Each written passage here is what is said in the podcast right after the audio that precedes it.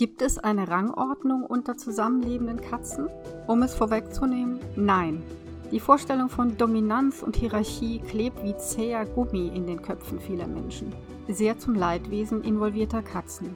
Mit dieser Folge möchte ich dir ein modernes, realistisches Bild vom Zusammenleben unter Katzen mit auf den Weg geben.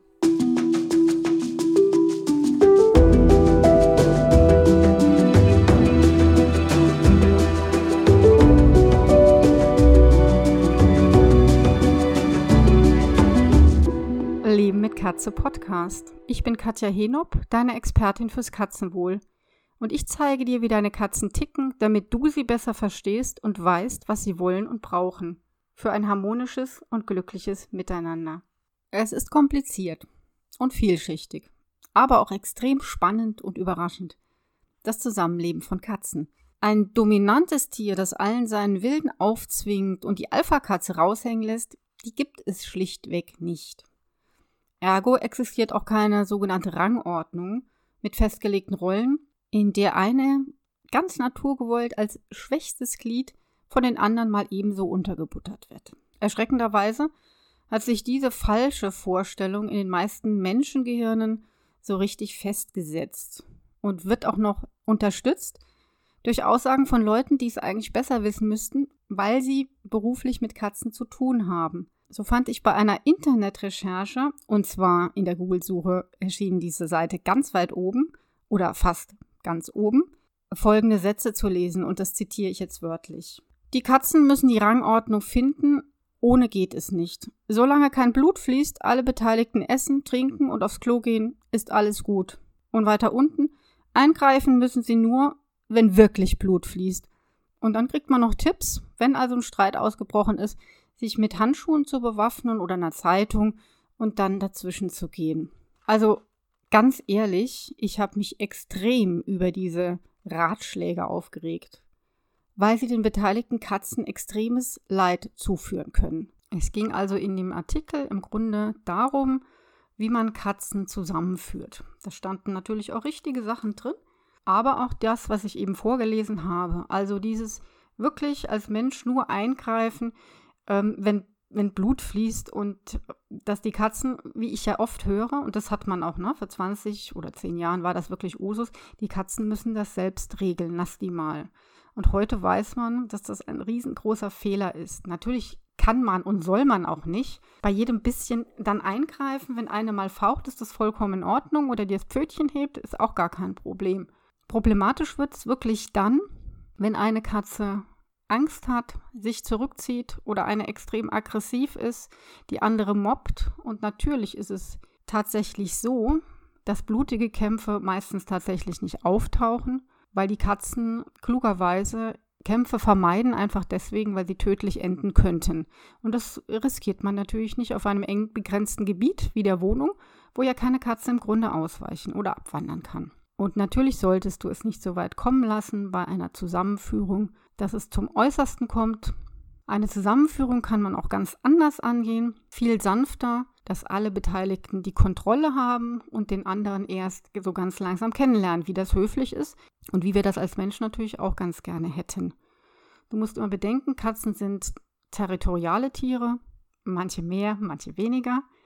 Und da ist es natürlich hilfreich, wenn du die erstmal trennst, und dann je nachdem, wie sie sozialisiert sind, welche Persönlichkeit sie haben, welche Erfahrungen sie gemacht haben, mehr oder weniger langsam oder auch schnell einander vorstellst. Da gibt es ja verschiedene Konzepte, aber das Konzept so, wir lassen sie alle mal aufeinander los und gucken, was passiert, die werden das schon regeln, das ist grundsätzlich die schlechteste Lösung. Befindest du dich gerade in der Situation, eine neue Katze aufzunehmen, so kann ich dir meinen Blogartikel Eine neue Katze zieht ein empfehlen. Da habe ich Tipps für dich zusammengestellt. Den Link zu dem Blogartikel findest du in den Show Notes.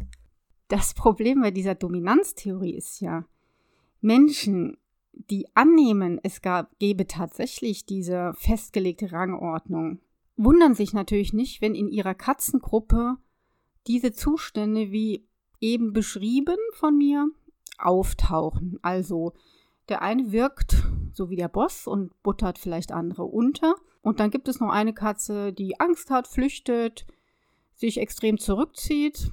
Und dann denkt natürlich dieser betreffende Mensch, naja gut, die haben wohl eine Rangordnung und dann ist das wohl normal. Das ist eben so.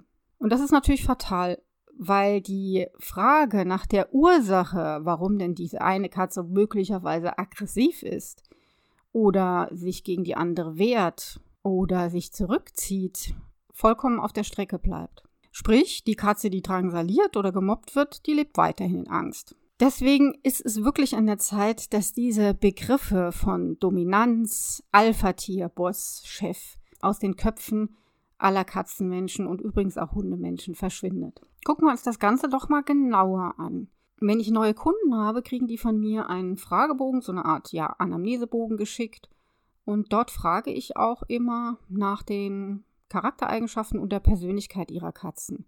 Das ist für mich ganz interessant, weil ich dann einschätzen kann, klar, erstens, mit welchen Typen ich es zu tun habe, denn das ist ja wirklich immer ganz spannend im Zusammenleben von Katzen und welche Attribute die Menschen wählen, dann kann ich nämlich manchmal ganz gut sehen, wie vermenschlicht die Katzen werden. Und das ist ganz spannend. Und ganz oft lese ich bei Eigenschaften das Wort dominant oder Chef oder noch öfter Chefin oder zickig. Ähm, woran liegt das eigentlich? Und dann frage ich natürlich nach, wie das gemeint ist mit dem dominant. Und dann gibt es ganz oft folgende Antworten. Du kannst mal überprüfen, ob das bei deinen Katzen auch so ist. Also ganz oft, wenn beispielsweise der Kater die Kätzchen jagt und die sich versteckt, heißt es, ja, gut, das ist, der ist halt so richtig machohaft und dominant. Oder beim gemeinsamen Spiel mit den Katzen. Eine Katze drängelt sich vor, gibt Gas und hechtet nach der Angel und die andere oder die anderen, ja, gucken zu, versuchen mal zu spielen, aber dieser aufgeregte Katzentyp springt immer dazwischen, ja, bis sich die anderen trollen. Dann kriege ich auch oft zu hören, ja, die anderen kommen nicht zum Zug, weil der eben dominant ist. Oder, anderes Beispiel. Eine Katze verscheucht eine andere von einem Platz. Und klar, ihr wisst, was kommt. Ne? Das kann natürlich nur die Katze sein, die die Hosen anhat und die dominant ist. Die will also zeigen, du hast da nichts verloren, das ist mein Platz. Und so das letzte Beispiel, das dir vielleicht auch bekannt vorkommt, der Kater oder die Kätzchen legt sich auf den Schoß von dir und deine andere Katze kommt. Und dann steht der oder diejenige, der auf deinem Schoß liegt, auf und geht. Ja, die Chefin kommt, ne? Und da haben wir wieder dieses Rangordnungsmodell, das ja aufzeigt, dass einer tatsächlich der Chef ist. Gibt es nicht vielleicht eine andere Begründung dafür, für diese Beispiele, die ich euch eben genannt habe? Gucken wir sie uns nochmal an. Kennst du vielleicht auch, eine Katze jagt die andere? Also wenn das wechselseitig ist, so spielerisch, äh, müssen wir das nicht analysieren. Das ist ja ganz klar, die beiden Katzen spielen miteinander. Aber wenn es immer wieder vorkommt, dass eine Katze, ich nenne sie jetzt einfach mal die Täterkatze, die Opferkatze jagt, und zwar wirklich so, dass diese sich versteckt, faucht und mit den Tatzen auch schlägt.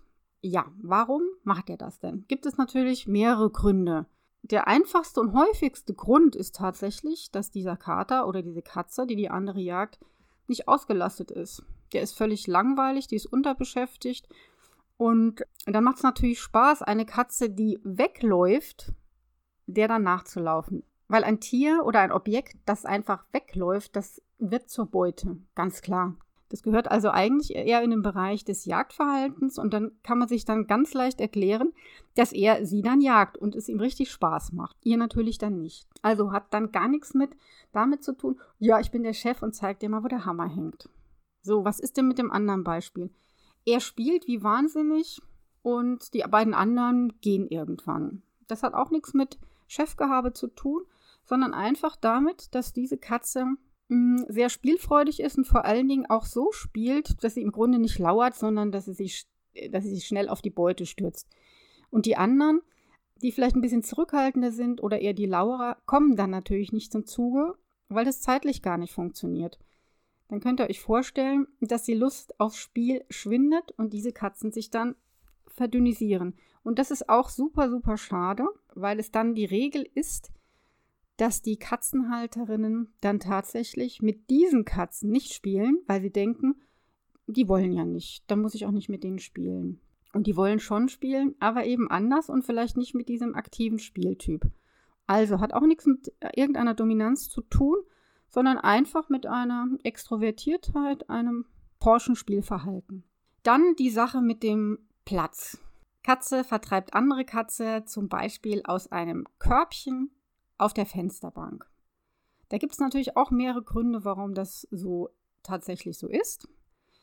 Ein häufiger Grund ist, dass es zu wenig Körbchen auf der Fensterbank dann gibt. Wenn es nur einen ganz tollen, attraktiven Platz gibt und da liegt eine Katze drin, dann kann es natürlich sein, dass die zweite Katze sagt, okay, du hast jetzt schon lang genug da drin gelegen, jetzt bin ich mal dran. Geh da raus. Ist ja auch vollkommen in Ordnung. Das heißt also, es gibt zu wenig Ressourcen. Würde da vielleicht ein zweites Körbchen platziert sein, würde es sich vielleicht daneben legen. Also hat wieder nichts mit Dominanz in dem Sinne zu tun. Und das letzte Beispiel, die eine Katze liegt auf dem Schoß, die andere kommt und die, die auf dem Schoß liegt, geht.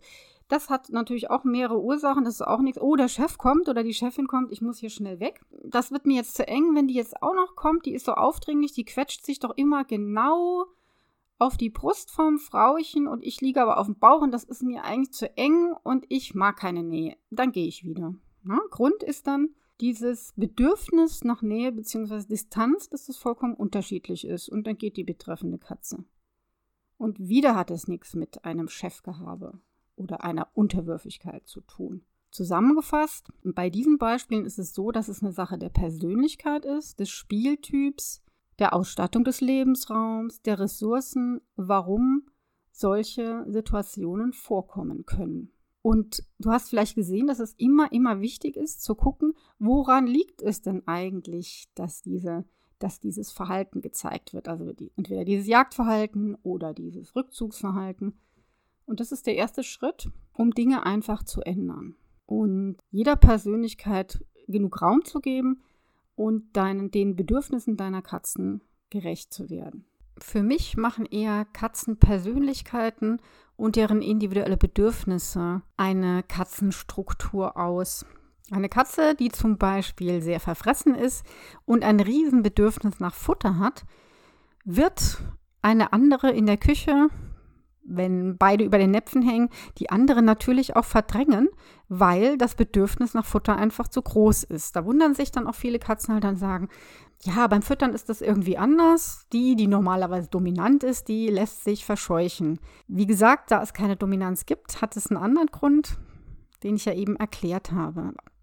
Und der damit zusammenhängt, wie groß das Bedürfnis nach Fressen ist. Und witzigerweise oder klugerweise ist es auch so, dass die Katze, die verdrängt wird, in der Regel das auch zulässt. Und dann geht, weil es ihr nicht so ganz wichtig ist, das Fressen. Das ist auch in der Regel die schlankere Katze. Jetzt kann es umgekehrt sein, dass diese schlankere Katze aber ein kleines Schmusemonsterchen ist und unbedingt nachts ins Bett zu ihrem Menschen möchte und dieses Privileg, sage ich mal, auch tatsächlich verteidigen würde.